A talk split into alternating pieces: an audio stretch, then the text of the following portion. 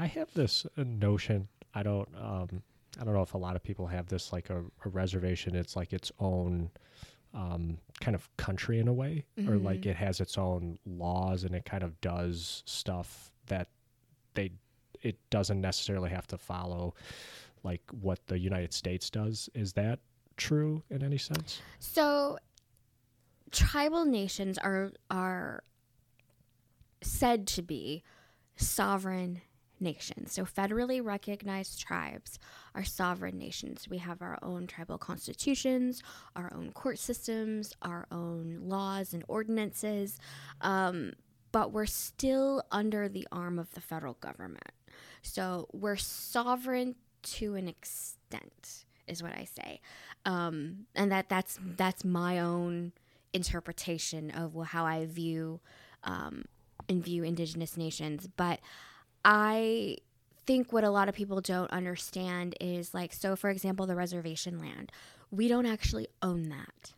The deed is held in trust by the federal government, right?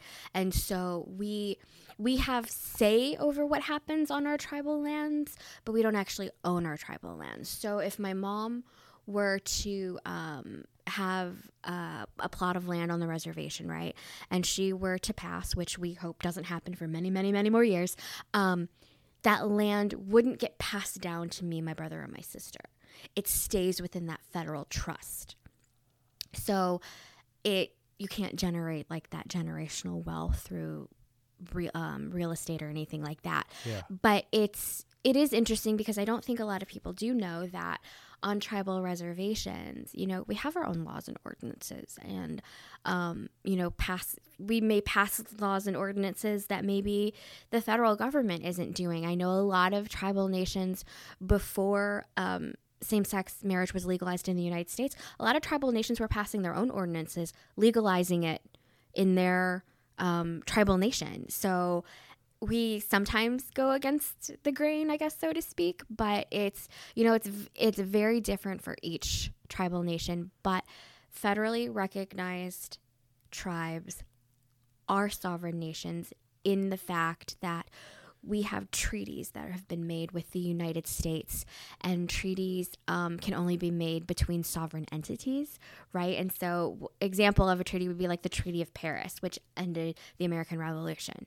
Um, we still uphold that treaty, right? We still were independent. We held Great Britain to their end of the bargain. They held us to our end of the bargain.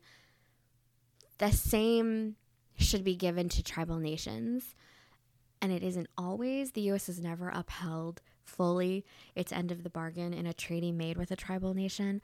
Um, but again, you can only make treaties because they are legally binding contracts with um, with other sovereign entities. So if we weren't ever sovereign, you could never make a treaty with us. So it's a weird, unique relationship that we could spend hours talking about.